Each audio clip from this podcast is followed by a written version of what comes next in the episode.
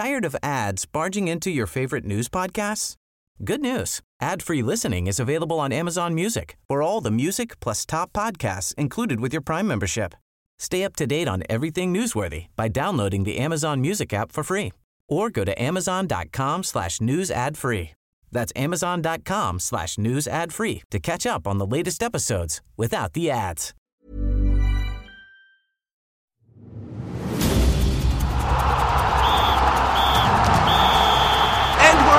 Extra time.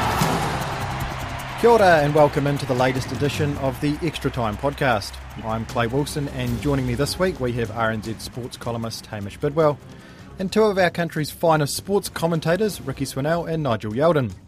Well, the big sporting news of the week from a New Zealand perspective arrived on Thursday with the announcement of the pay cut details for this country's top rugby players. After a reasonably prolonged negotiation, it's been confirmed the almost 300 players in question could miss out on as much as $25 million if matches can't resume in 2020 because of the coronavirus crisis. The agreement between New Zealand Rugby and the Players Association protects the base salary of those on a retainer of less than 50,000. But all players aren't able to collect additional payments such as assembly fees, incentives and bonuses. Nigel, is the newcomer, I'll give you the honours first up here. Um, this agreement obviously has been structured for a, a worst case scenario. What do you make of what the relevant parties have put together here? Well, I think they've done the only thing that they really can do. And I think when you look at what other businesses, irrespective of whether it is sporting or non sporting, have done, it appears to be very similar in, in that respect with regards to the pay cuts. Um, in terms of the, the 15%, we know that uh, higher up there have been pay cuts by members of boards and the administrators at New Zealand Rugby as well. Also understand that there's probably a few layoffs that are that are coming around that particular organisation too, not too dissimilar to, to what we've seen at other businesses. So, uh, to me, it is um, clearly uh, driven at, as you say, the worst case scenario. But what I found quite interesting as I read through it was the key date being September, where those payment cuts, the initial freeze is 15%. September, that freeze could hit up to 30%. What that actually told me, trying to look at things a little bit positively, is that you know if they can get things up and running by September, there is a chance to maybe minimise those uh, the, the the pay losses for the players involved, and it's primarily, as we know, All Blacks, Black Ferns, Super Rugby players, and and the National Sevens programs. But I actually saw it as being a reasonably positive from the point of view that given the way things are going or appear to be going from a non-expert eye with how we're dealing with the coronavirus, if things can get up and rolling, it, it looks like they may be able to minimise the impact, and that would be huge because if there was absolutely no rugby, New Zealand rugby would be plunged into a crisis mode. Ricky, what do you, what do you make of it? Um, oh. Does that does that September date stand out to you? Do you think that's perhaps when they're, they're looking at trying to get things going, and if they can, that's obviously good news for all concerned, isn't it? Yeah, yeah. Look, uh, that, that seems to be the case, doesn't it? And and I think uh, you don't personally, and I know we're going to get onto it later, you don't want to be going down the NRL path of wild speculation and what could and could happen. But that does seem to be a, a, a logical point as well. I, mean, I think we can all be be realistic and, and suggest that we, we're not going to get much uh, much sport next month, if any, probably none next month, and, and maybe it might start creeping back mid year. But to get a full, uh, they're looking if that September date, that's therefore to me probably means they're looking to try and get some full competition, be that a, a souped up Mitre 10 Cup or, something like that. Maybe a key factor too in it as well as, as and we did hear yesterday um, about the possibility of the Trans Tasman um, borders and quarantine issues around that. And then that perhaps starts to open up the prospect of some internationals again, because we know there are Black Ferns and, and All Blacks tests against Australia in that sort of August period. Um, in terms of the money side, look, we spoke about it last week, didn't we? It was inevitable. Um, and like Nige said, every business and every every workplace is going through that. They look on the face of it that they've done their best to sort of protect the lower income workers, as is the case in a, in, a lot of places, those under 50,000. And interesting to note that I thought in there too that with the Black Ferns um, in particular that uh, that they were exempt from any loss of tournament fees. So that to me suggests they're still looking at something hopefully with them as well. So um, and and bear in mind that um, the Black Ferns, the women's players, are, are, are, are really part time. Yes, they're contracted and yes, they're paid to play rugby, but they're not earning anything like a full time wage in, in um, as we would in, in any other job. And the Black Ferns have got a World Cup coming up next year being hosted in New Zealand as well. So I suspect that's probably another key factor too, Swaners. Yeah. Hamish, a lot of talk about fairness and trying to make this fair across the, the playing base. How close do you think they've come to achieving that? Um, I, I, genuinely don't care. Like, I just have no interest in, in, in, high performance rugby at the moment. My connection with the game is at community level, and my local rugby club's going down the gurgler. I want to know what's happening in that space. Like, there, is there going to be kids' footy this year? Can they play um, any footy? Like, our club is, is really precariously placed, and you're going to lose 120 juniors, and it'll leave a club with one senior men's team, and that's it. And there's a, a, rival club down the road that want to um, take our junior catchment and, and, and, make a sort of a combined sort of super club and all that kind of stuff. And we're really struggling here. Do you know what I mean? And I, I can't spare a thought for these people. I genuinely can't. I can spare a thought for the Black Ferns Sevens. Sevens as a sport surely is down the gurgler for the foreseeable future. Like how are they preparing for an Olympic Games? What sort of a high performance program can we try and put together for those ladies? But genuinely, dudes that are on a million bucks, 500, 250, whatever, they're going to have a bit of a wage holiday people are losing their jobs. Clubs are actually going to go into oblivion. I genuinely couldn't care less for these people. Nigel, I know the provincial game is close to your heart, given your roots. What do you make of no sort of announcement on that front? Uh, well, it doesn't surprise me because I mean, from a, a business aspect, and I appreciate where Hamish is coming from. I mean, I, you, play, you know how much I love my Heartland Championship. I ain't going to get to see that this year. I won't see my beloved Butcher Boys run out. We won't see the West Coast. We won't see East Coast. We won't see you know, Buller, North Otago. We, we already know they're gone. Okay, so we can you know scratch any thought of them being involved. So I fully appreciate it. I guess in, in the context of your question, you've got to look at it from a business point of view. And New Zealand Rugby's main business focus at this time is the high end because they know that is their way that they can actually get money back into the coffers if they can get some form of Super Rugby back up and going, if they can get involved in a rugby championship or international campaign, that is what will fill the coffers up a little bit and maybe avoid having to make that pays freeze go up to to 30%. So, you know, with regards to that lower part, look, I think New Zealand's actually sitting on a really wonderful opportunity to revitalise the sport in this country. Should they should they not be able to get Super Rugby going? then you're going to say, as Ricky pointed out, a souped up Mitre 10 Cup competition, or as as people of myself and Hamish's uh, ilk would just like to call it, what we used to see back in the old days, the All Blacks running out in the provincial colours. And that would be huge because, in addition to that, that could possibly help where Hamish is referring to because they're not going to be able to go in cold. So if you can get club rugby up and going, where are those players going to go? They've got to go play some club rugby as well before they go and play for their province too. So, whilst I understand New Zealand rugby needing it from a business point of view, if for any reason they can't get this done, there is a massive opportunity to revitalise rugby at the grassroots level through the Mitre 10 Cup, which I believe would flow on through to the clubs, um, all, all, the way through to that Saturday morning that Hamish holds so dear, and I fully appreciate that. But I can understand why they are putting all this focus there because that's where the coin is. But I tell you what, uh, I think there's not too many people. Look, if you want to know how good the Mitre 10 Cup could be with All Blacks in it, you just need to have watched the Farah Palmer Cup, okay, with the Black Ferns in it, because that competition was already really good and it just keeps getting better and better. And you start seeing young players coming through, the likes of Ayesha Leti-I'iga coming through the system, Grace Brooker coming through the system, okay? That's what happens when you get those senior players mixing with the new talent coming through. And I think it would revitalise the game in this country. But I understand the, from the business point of view why New Zealand rugby is so focused on their top end.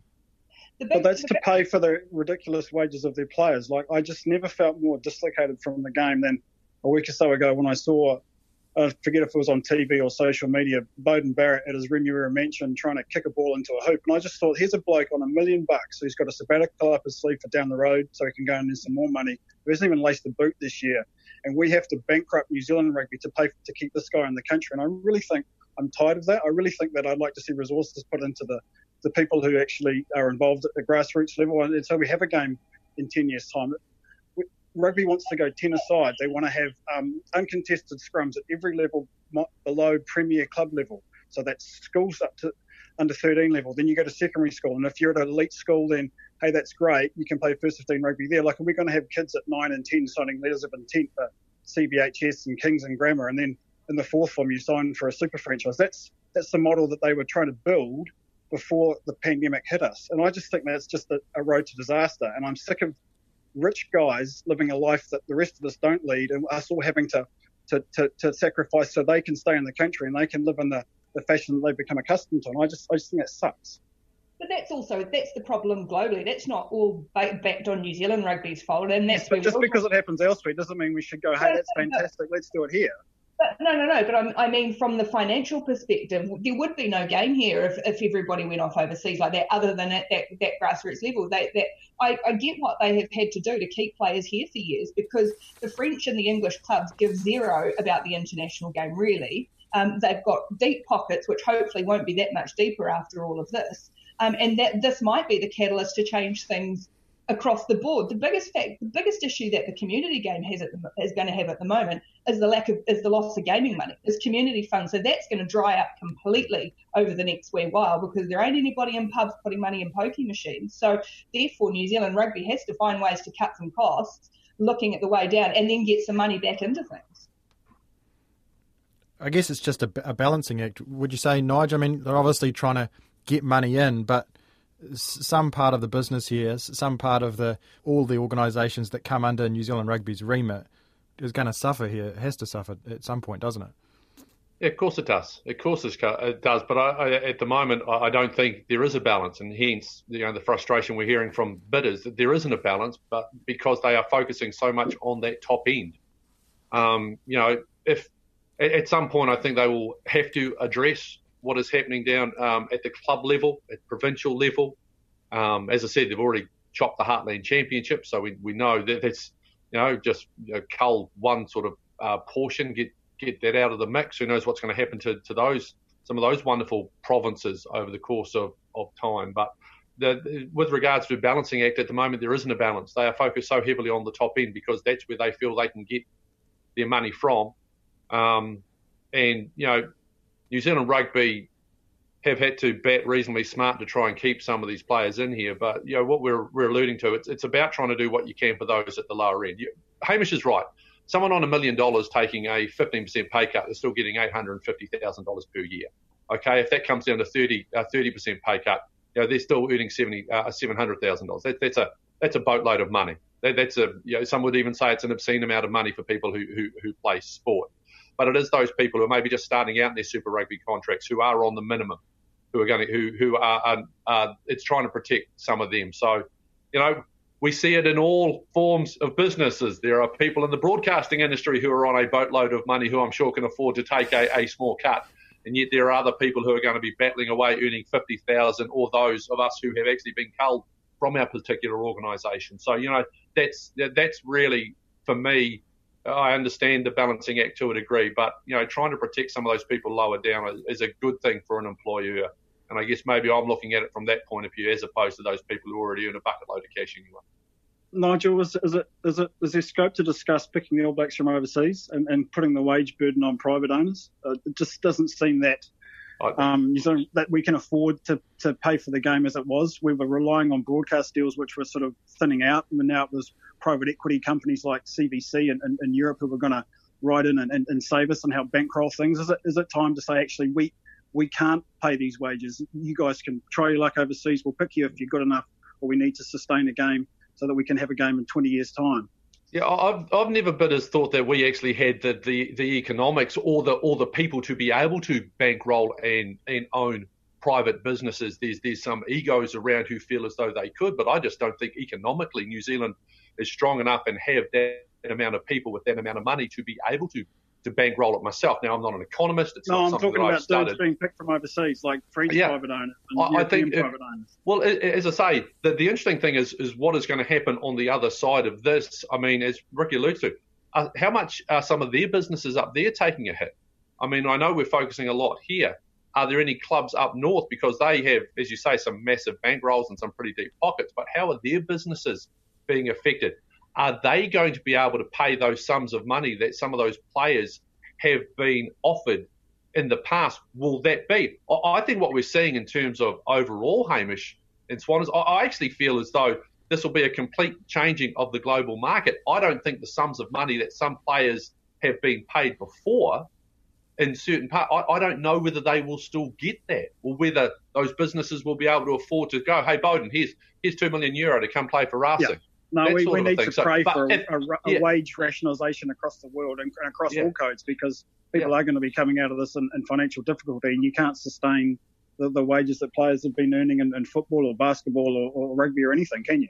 You know, I, mean, and, and, on that too, we, we talk a lot about the players, um, but we, what about the wages of, of some of the administrators as well? And I don't necessarily mean in, in New Zealand, but across the border in global sport, some of some of the figures that um, some of those kind of people earn are, are just obscene. I was, I think it was, and Nigel, I'll, I'll, I'll throw Tottenham out there as our, as our team, and Daniel Levy, the chairman's getting 12 million quid a year. I mean, it's, it's obscene amounts of money. Um, and and so you know, I, and I, and we meant, and uh, we talked about this last week, and I've talked about a lot of people and, and about having that hope and positivity, but that this is a chance to really have a look and, and mm. have a blank page and try and mm. rescope a whole lot of things. But I think we are going to see, at least for this year, that as and when money comes back into sport, and if it's there, it is going to go back into the top end because that's what these organisations are going to need to get things moving again, and hopefully as, as Nigel said, I think he said refill the coffers a bit for, for what's going to be lost for not playing matches this year.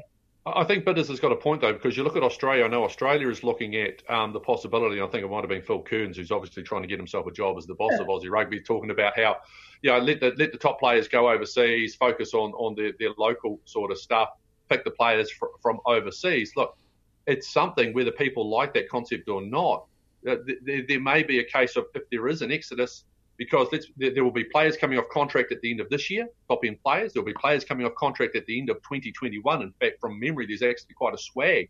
And so they will look, and if French clubs do have that money, they will look to swoop. So it's something that I think that the, the, the suggestion that Hamish has put forward, I think it's something New Zealand rugby will have to consider given the fact that the landscape is going to be so changed once we get through the other side of this pandemic. They've got to consider it and players too need to be prudent. Like, is it better to, to play in New Zealand for a lesser wage than go and live somewhere where they you're packed mm. in cheek by jowl and they've been, you know, lining up yeah.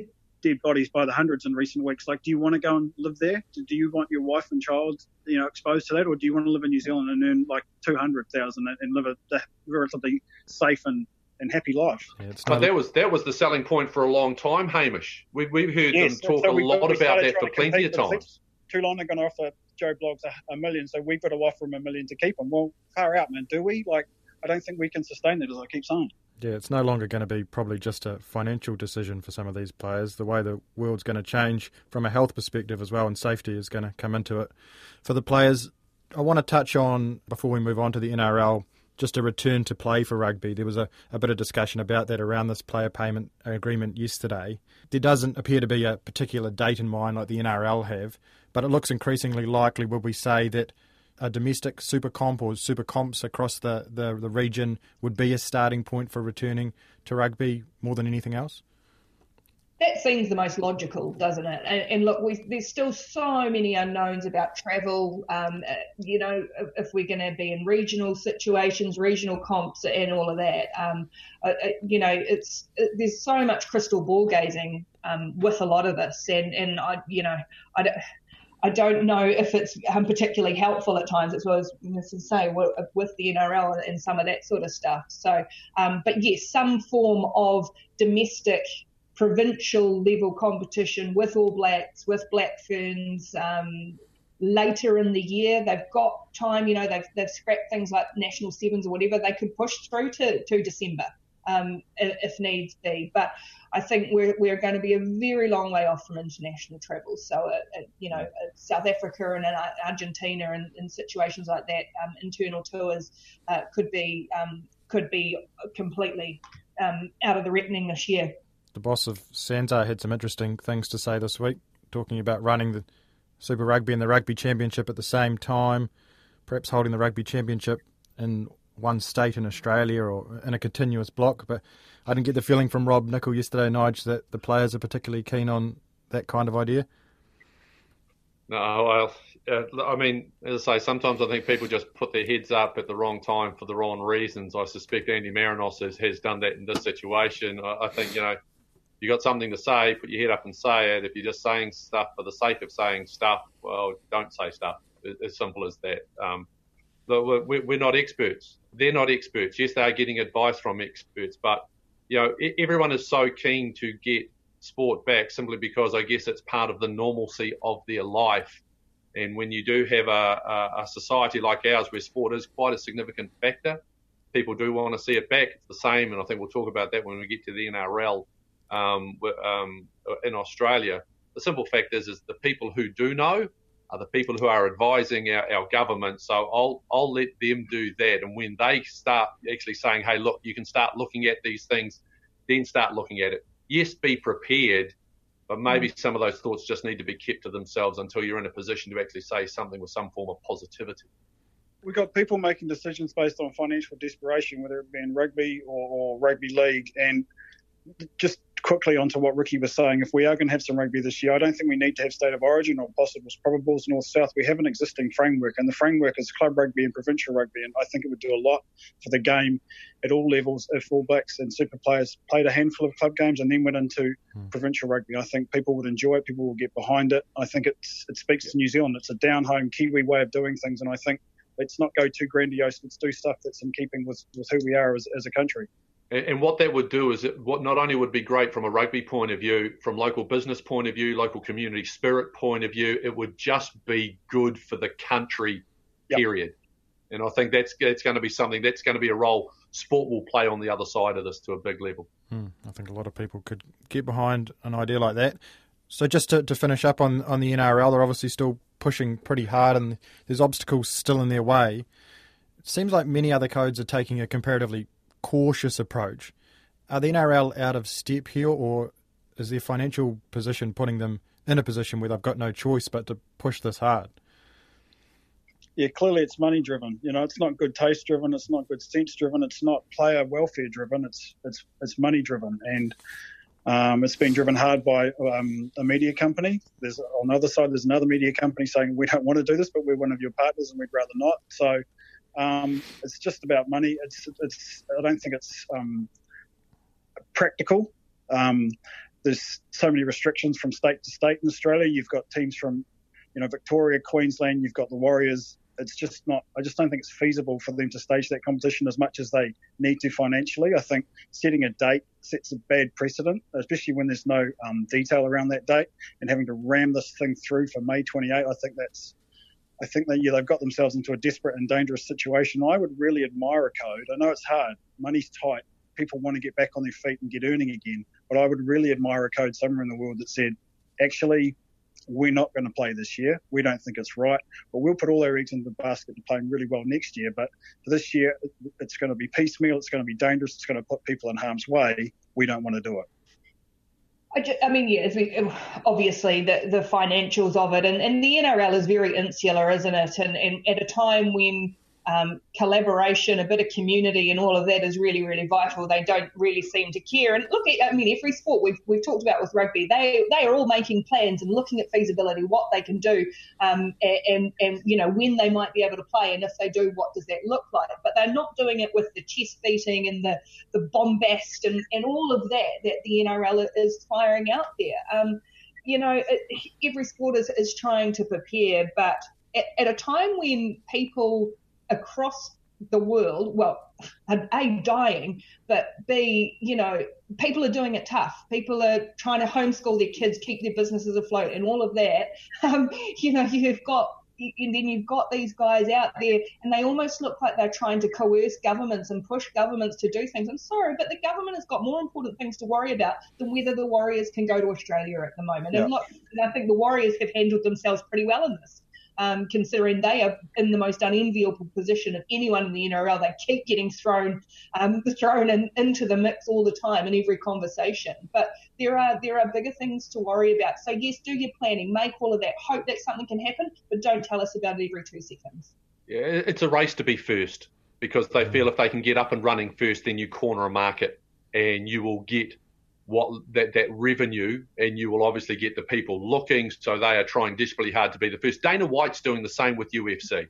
He's openly stated he wants to be the first, you know, sport in, in the United States to, to get back to running a normal schedule. Why? Because he knows if he's the first, it's all eyes on him and all eyes on his product and he can maximize the, the money there. It all comes back to dollars and, and cents. Mm. Unfortunately, there's there's you know, uh, in some cases with the way the NR, some of the rhetoric coming out of the NRL, there doesn't appear to be very much, uh, there doesn't appear to be a lot of sense, uh, and it does come across as very arrogant and very disconnected from reality.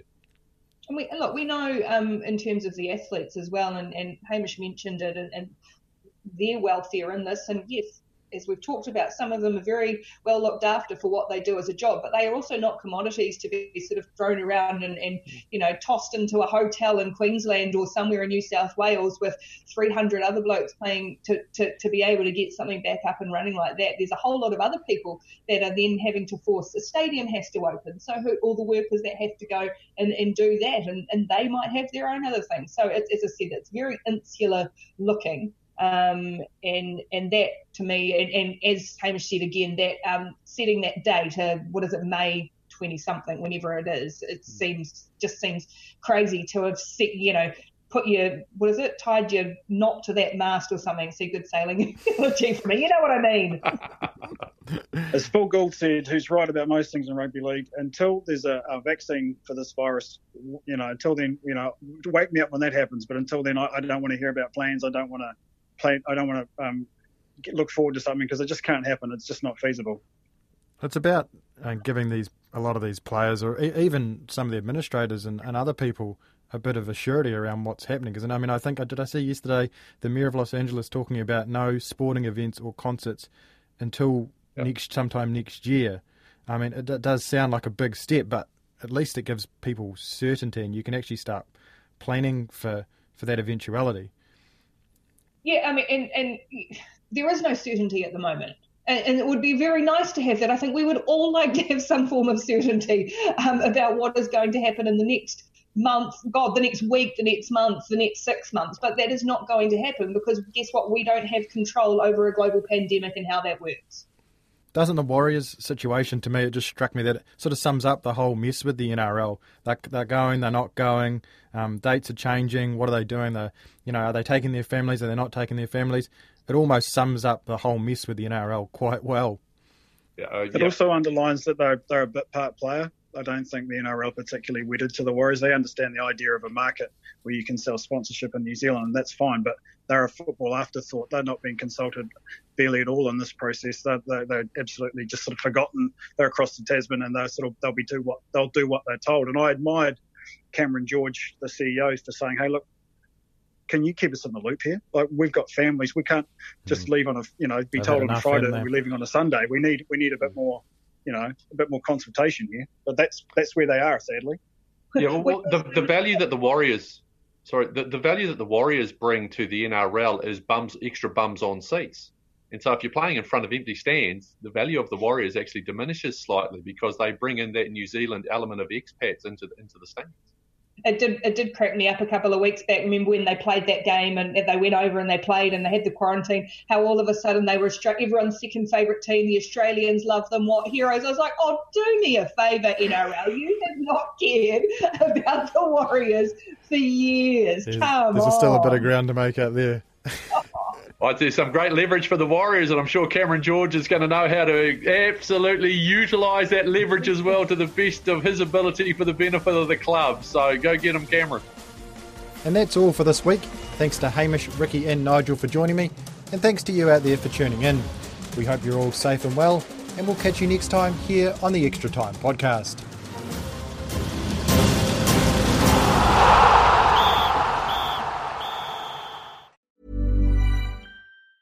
Tired of ads barging into your favorite news podcasts? Good news. Ad-free listening is available on Amazon Music for all the music plus top podcasts included with your Prime membership. Stay up to date on everything newsworthy by downloading the Amazon Music app for free or go to amazon.com slash news ad free.